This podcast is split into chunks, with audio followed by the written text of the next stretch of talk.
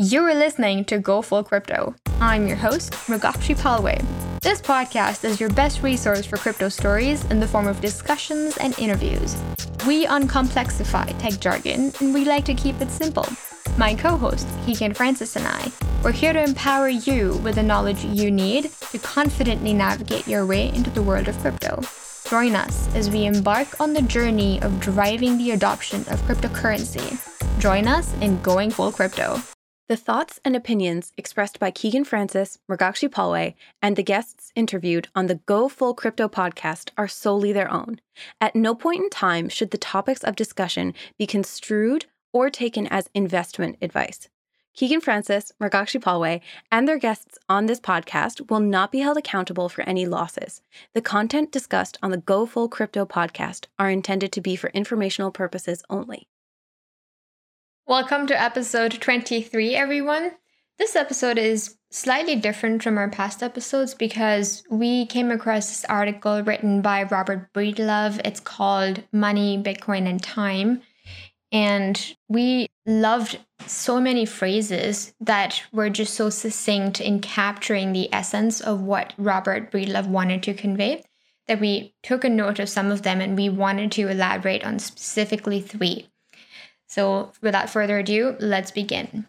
The first one we want to bring up is called, or not, is not called, but it's the phrase money solves the coincidence of wants. And we want to break that down because it's so jam packed with value. So, money solves the coincidence of wants. Let's take one step back and really make sure that we're on the same page with what our definition of money is.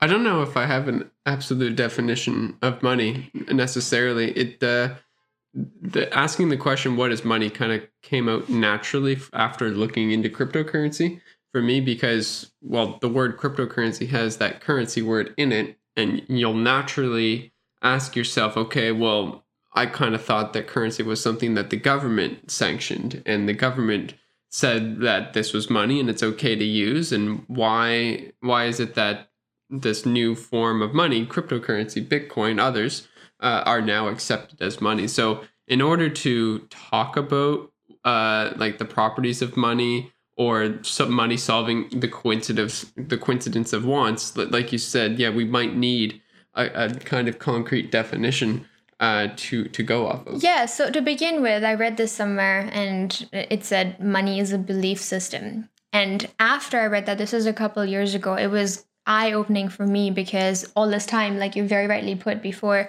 money was something that the government sanctioned. Money was just something that we used that kind of belonged to the government. We had, I, I guess, permission to use because we had it, we earned it in some way.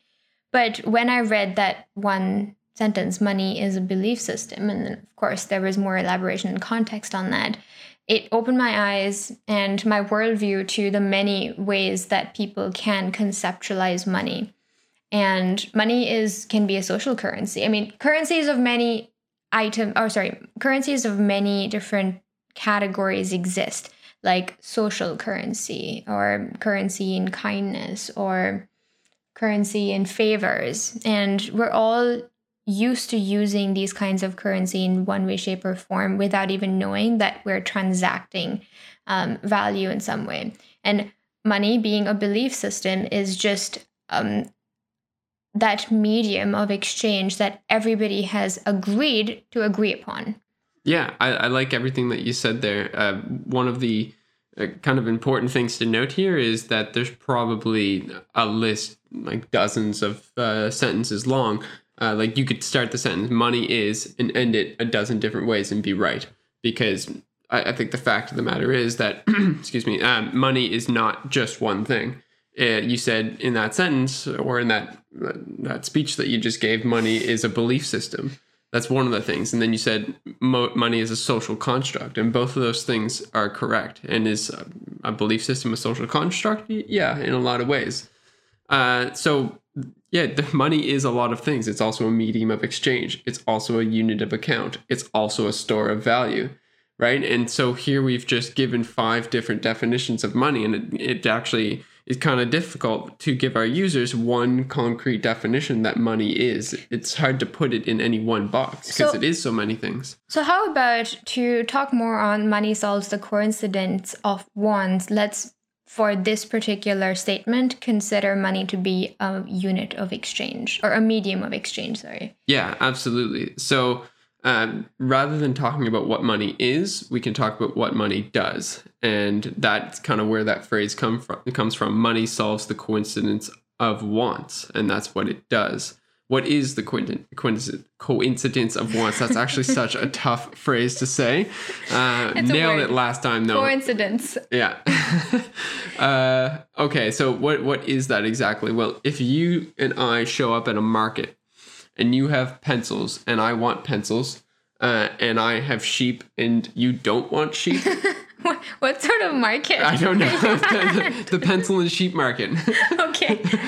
Uh, yes, no problem. Uh, those were the first two objects, uh, goods that I pulled out of my head. Uh, my head's a random place sometimes. yeah, seems like it. Okay, so you're a pencil salesperson. I'm a sheep salesperson. I might want pencils, but I'm not willing to part. Uh, you don't want my sheep, so we have a non-coincidence of wants. You don't want what I have, therefore we can't have it in an exchange. And what money does is it gives us the ability to have this middle thing that essentially is valueless uh, that we can exchange through that. So I can give you um, or I can go sell my sheep for money and then I can give my money to you. You believe the money has value. I believe the money has value. I get pencils, you get money, and you get to take that money and buy whatever you want. So it does sound like money is valueless without context.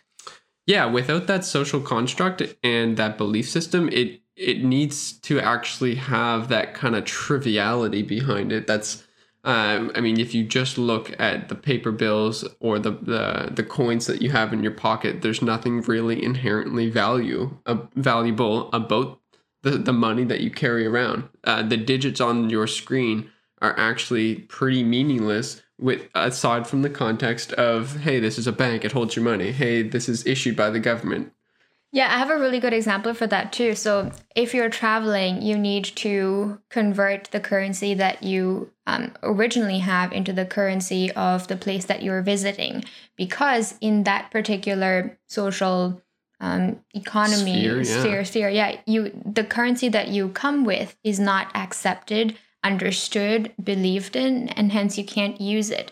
So, currency, uh, especially government currency, has a very local mm, sphere or Yeah, belief sphere, system. Like local, the belief system is local to its country, except when we talk about world reserves. yeah and the us dollar the us dollar is one of those ones that can generally be taken anywhere in the world and it's uh, you might not have a merchant accept it directly but they'll probably be able to point you in the right direction uh, to get it exchanged or it's recognized like oh i know that as money whereas if i bring out a canadian dollar bill maybe they'll look at me sideways and like uh, no I, I don't know what that is sorry I know Canadians are kind, but uh, keep your money. Right. And so the Canadian dollar belief system kind of only works inside the borders of, of Canada. And Right. the US dollar belief system is actually one of those ones that is so strongly enforced worldwide that almost everyone can recognize what a US $1 bill is. And if I may, Bitcoin is the currency that everybody in the world recognizes. as a non-sovereign, meaning without government, form of money. Uh, so yeah, I think we, we did cover that money solves the coincidence of wants. Uh, that's just kind of one of the problems that uh, that money solves. This is one of the reasons why humans invented money in the first place is to make sure that I can trade with you and you can trade with me without us needing what the other one has. Yeah. Uh, I do want to make one more note on this, and this is also directly from Robert Breedlove's, uh, um, what, what is it, Bitcoin Time and Money?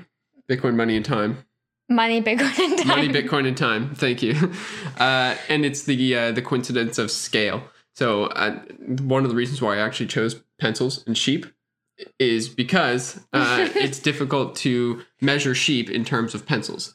How many pencils do like if we did have uh, a, a good exchange, like if you wanted pencils and I wanted sheep, uh, sorry, other way around. If you wanted sheep and I wanted pencils, how many pencils of mine do you need in order to make it a good trade for you? You're giving, you can't give me half a sheep because I want a live sheep.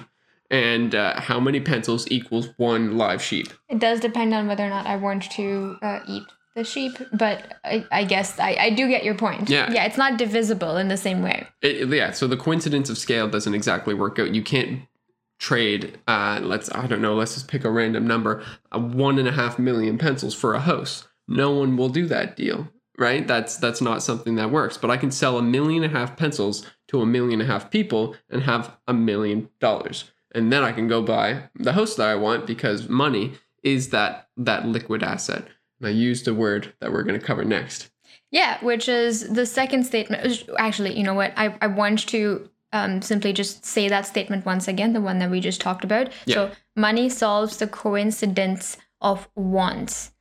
That was what we just talked about. The next thing we want to get into is money is the vital lubricant for human exchange.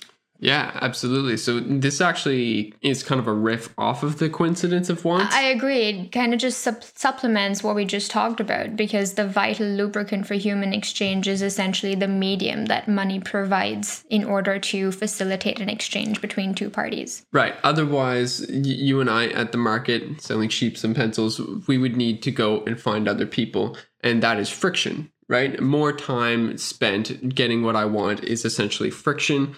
Uh, what does lubricant do? It reduces friction, and so by having a money, a common medium of exchange, we can reduce the uh, the friction in a financial or economic transaction. And so, in that way, money is a vital lubricant for human exchange. And it's actually probably one of the most effective ways at growing the human economy. Money is the bedrock on which economy stands and probably all human productivity.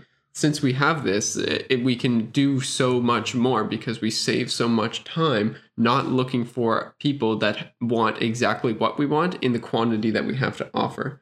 And now we can we can sell halves of things and multitudes of things for money store that over time because money is a, should be a store of value. Take that money onto uh, maybe a week or a month or a year later and and save up and buy something large with it. And and that's that's essentially the, the lubricating effect that money has Absolutely. So I, I think that you said everything about that statement really well and succinctly. So just to summarize what we just talked about was money is the vital lubricant for human exchange. And that brings us to the third statement that we wanted to cover, which is most liquid assets, most scarce supply. yeah so money is the most liquid asset with the most scarce supply and that word liquid often Also scarce. what scarce supply. I- mean, this money, oh, sorry, most liquid asset, most scarce supply is, I don't think this is being, well, this is what money should be, but it isn't. Something that you talked about is money should hold its value. And something we hear a criticism against Bitcoin is that it doesn't hold its value because it's volatile. And yes, that makes sense. But if you zoom out, uh, there's no but here actually. And if you zoom out, it actually holds more value since its inception it's been growing in rather than depreciating in value. yeah And if you talk about government currencies, just to compare, they are depreciating with the amount of value they hold, with the amount of purchasing power they hold. So if you were to compare a 10 year span, I don't know if 10 years is enough to. really well let's compare 10 years because bitcoin's 10 years old That's true. Yeah. Uh, you like the, the, the graphs are going in the opposite direction. While Bitcoin continues to hold more value, with inflation, money continues to hold less purchasing power. and going off your 10 year riff let's make a direct comparison between one us dollar and one bitcoin if you had one us dollar in 2010 uh, what that us dollar would be worth right now in terms of purchase power is about 87 cents. And if you bought one dollar worth of bitcoin in 2010 the same day that you tucked that other dollar away today you'd have about 440 million dollars. So sorry thousand four hundred forty thousand dollars. For every dollar that you invest in Bitcoin in 2010, you'd have four hundred forty thousand dollars today. So yeah, it's not uh, stable, um, but you know, is it supposed to be? Uh, it's kind of showing everyone that it's it's pointing out the elephant in the room, and it's that inflation is actually happening all around us all the time in ten year st- spans to government fiat assets. I would say that money is supposed to be stable. So when we were going off of the money is this money is that money should be stable because like you said if you wanted to buy if I wanted to buy 5 sheep from you and I bought them for $5 one day, I shouldn't have been able to buy them for $4 in a week's time because then I feel like I I didn't get the best deal that I could. Right. So, yes, money should also hold its value. And I think it's a permutation and combination of definitions of money that will, that for each person, that will determine what you consider money and what you don't consider money. Right. So, yeah, ahead. yeah. So I just want to talk about Bitcoin just for a, a, a quick moment, uh, like the the volatility of it and how it's actually going down over time. And that's because it started from nothing and it's growing to the size of a global economy, of, of an actual global peer to peer cash system. And when you put it in that context, you understand where the volatility is coming from. Uh, there's a lot of people that don't really know what it's worth. And uh, that's essentially what causes the volatility. I think it's higher, I think it's lower. That causes price fluctuations on the market. And that essentially price fluctuations are volatility. That's what volatility is. And over time, we're seeing that amount of volatility go down as more and more people agree that what its current price is is probably a fair estimation of what it actually is. In the early days, you might see Bitcoin fluctuate by 50% in a single day, but that is an extremely rare event nowadays. Um, we- had one event like that in uh, March of 2020, but granted, we also had that exact same kind of crash happen on the stock market, which is a, a $30 trillion enterprise rather than Bitcoin, which is a $200 billion enterprise. It's small rant there. All, Yeah. all that to say is that volatility is going down over time with respect to Bitcoin because it's actually boistering itself. It's gestating. It's uh, it's in a pupa of sorts. It's it's getting birthed into the world, and uh, and it has. I mean, it's reasonable to think or to know that there is a, a period of volatility in the beginning stages. Yeah, well, we digress very far from our first point, but, but it was it was a good uh, good tangent. So coming back to the last statement that we wanted to discuss today, which is most liquid asset and most scarce supply. Uh, so let's go back to the first part of that statement, which is most liquid asset. Yeah. So what that means is it refers to its saleability, um, meaning like how often, how easily can I sell that uh, that dollar or that Bitcoin on the open market. So When you say saleability, I wouldn't assume that it's spelled S E L L A B I L I T Y. I actually don't know how saleability is spelled. If I, I, I have to say I've never heard that word before. oh really? Um, um, until I've read it in Money, Bitcoin, and Time. Yeah, so I- I'm I'm going to actually just break down what saleability means in, in a way that I think our listeners will will be able to grasp it pretty easily. When you go and buy a coffee, you're selling dollars for coffee. you're also buying coffee, but you're selling dollars. So on on either side of an exchange, uh, there's a buyer and a seller. To the coffee shop, they're selling coffee and they're buying dollars. To you, you're buying coffee and selling dollars. So the saleability of something uh, refers to how easily you can get rid of the thing that you have. Uh, with respect to the, U.S. dollar, its saleability is very high. It's so interesting you say that. Sorry, I just wanted to come, Yeah. get back to that point because, uh, you know, from someone who um, hasn't read much about saleability, their point of view is, oh, the coffee person is selling me coffee and I'm buying coffee and money is the medium of exchange. I would not think of it as I'm selling the coffee vendor money Right. in order to purchase coffee. That is technically what is happening, but I agree. It is very uncommon to hear it said that way, and wh- which is why I think that it needed to be said here on this podcast, is Yeah. because it's a different way of looking at that social interaction. I think it's just the definition of sell. Someone would think that, or I would think, just to go back to my pre-saleability definition brain, um, to sell is to exchange a good or a service for money. But here, the definition changes slightly. And it's to sell a good or a service for another good or service. where the other good or service is money. Sure. Uh, well, n- no, no, not necessarily, because like on either side, I don't have to exchange something for money or money for something. Right? Like you and I can barter, and I can say, hey, I'm a graphic designer and you're a web programmer. I'll trade you my services for your services, and there's no money being exchanged there. I agree, but for the sake of this conversation and understanding the definition of sell as versus saleability, can we um, talk more about how selling money looks like? Because the word sell would is almost always assumed um, to get something in return for the thing that you're giving back. Yeah, usually it's talked about in, in, In- like I'm getting money in return. But when I'm selling something, I'm selling my house, I'm selling it for money. Yeah, but it's never the other way where you're selling uh, My dollars for a money house. and then you're getting yeah. Yeah, That's so interesting. Yeah, it's a, it's kind of a mind warp to think about it, about It that is, way. But yeah. uh, I think it's it's pretty useful because like in the when we talk about the most liquid asset, uh, the word liquid um kind of well, I mean water. How easily is water poured from one container into another? It's transportable, exactly, and so divisible.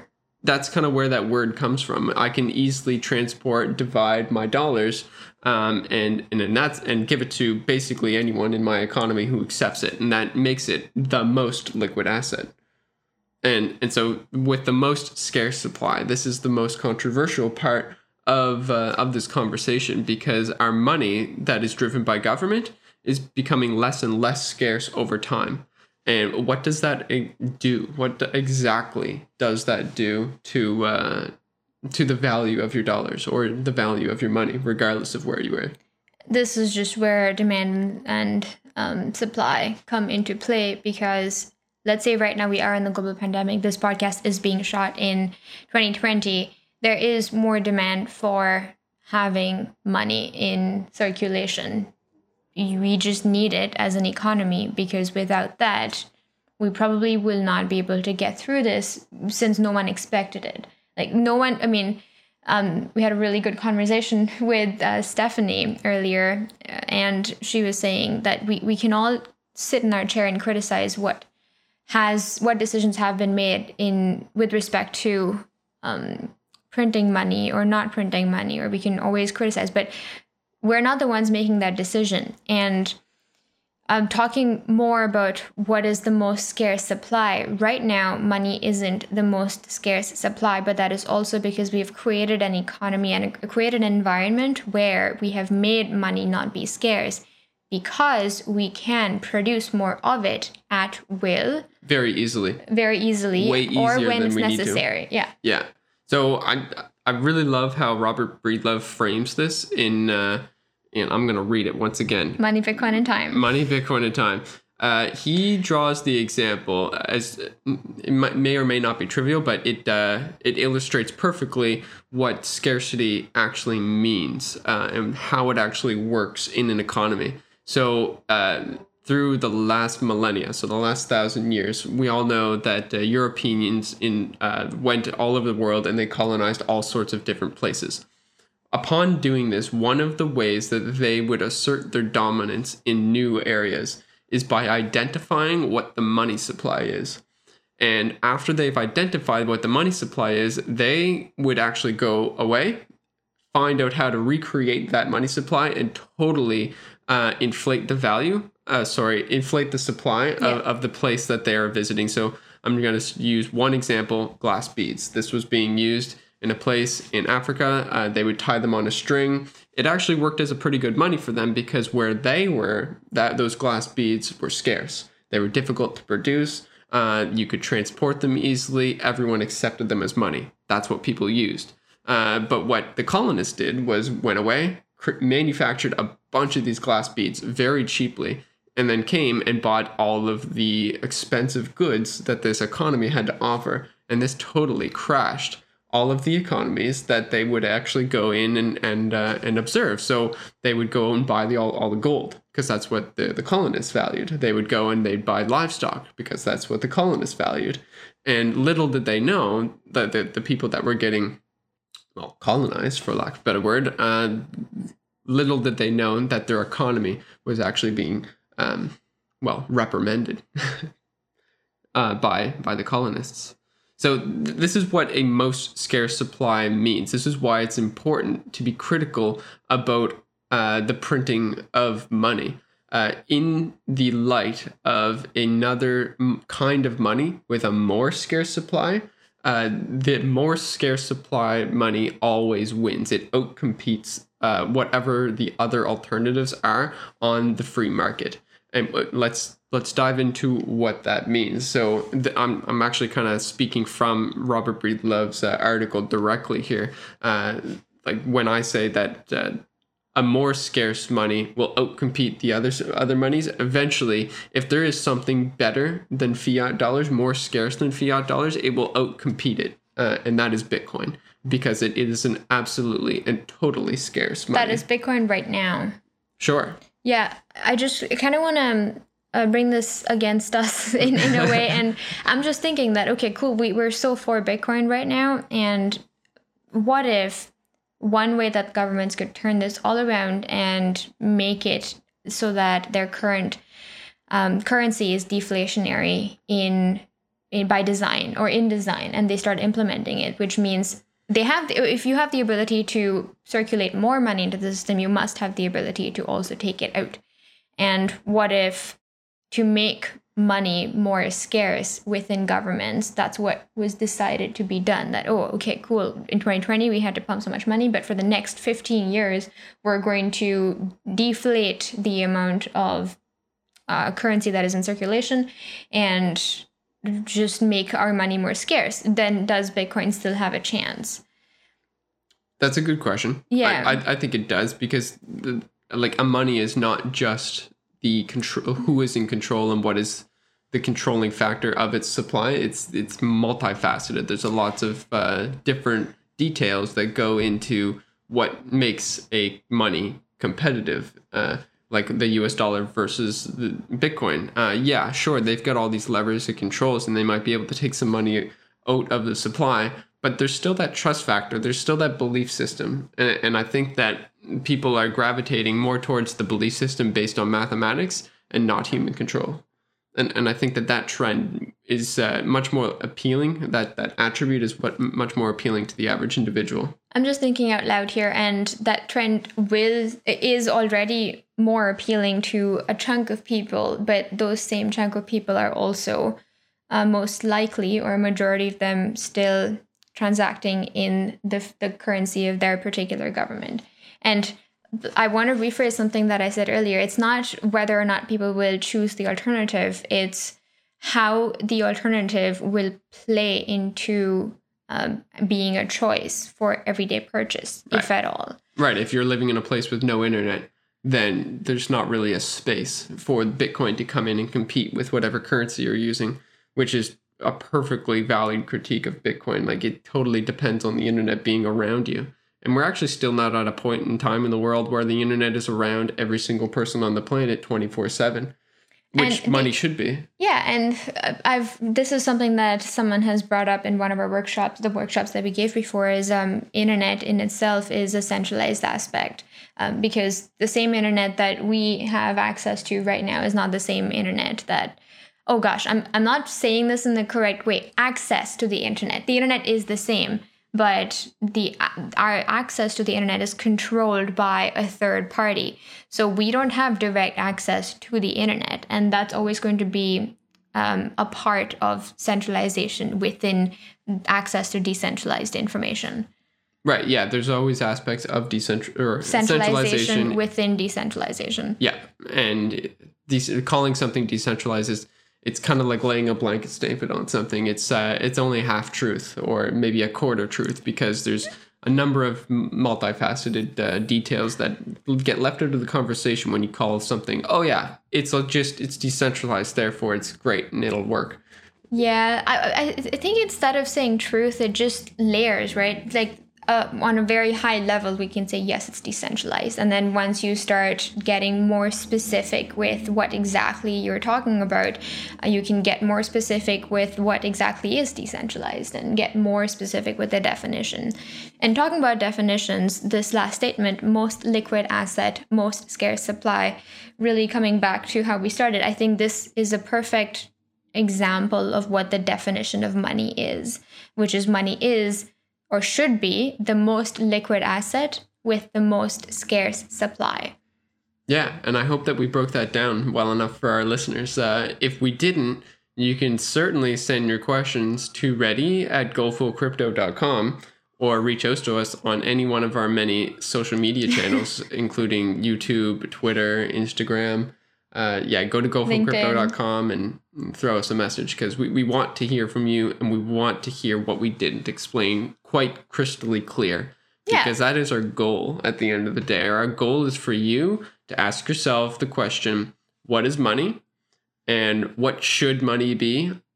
Does my current money serve my needs? Does it meet all of the requirements of being a good money? And those are really good questions to ask yourself right now in 2020. Uh, and that's those are kind of a couple of our beliefs there. And uh, If you listen to this in 2021, it's okay, better late than never. yeah, exactly. Yeah. this is going to be evergreen content. So Or even 2042. 2022 or yes, that's true. Okay. Wonderful. Yeah. Also, if you are enjoying our content, don't forget to leave us a rating on your favorite podcasting app so that more people can get access to this as well. Just kind of like a trust building um, into the fact that we're pumping out this sort of content. It would be hugely beneficial to us and we would much appreciate it. ratings are like currency in the podcasting place. Okay, so do us a favor Oh, Keegan. and give us some some currency in the in the ratings department. That's all that's you introduced the second layer of currency there, which is favors. The Yeah. currency of favors. right. How are we? How are we gonna return the favor? I was just gonna say, well, we're producing content. this is true. All right. Thank you. digress. Yes, we digressed.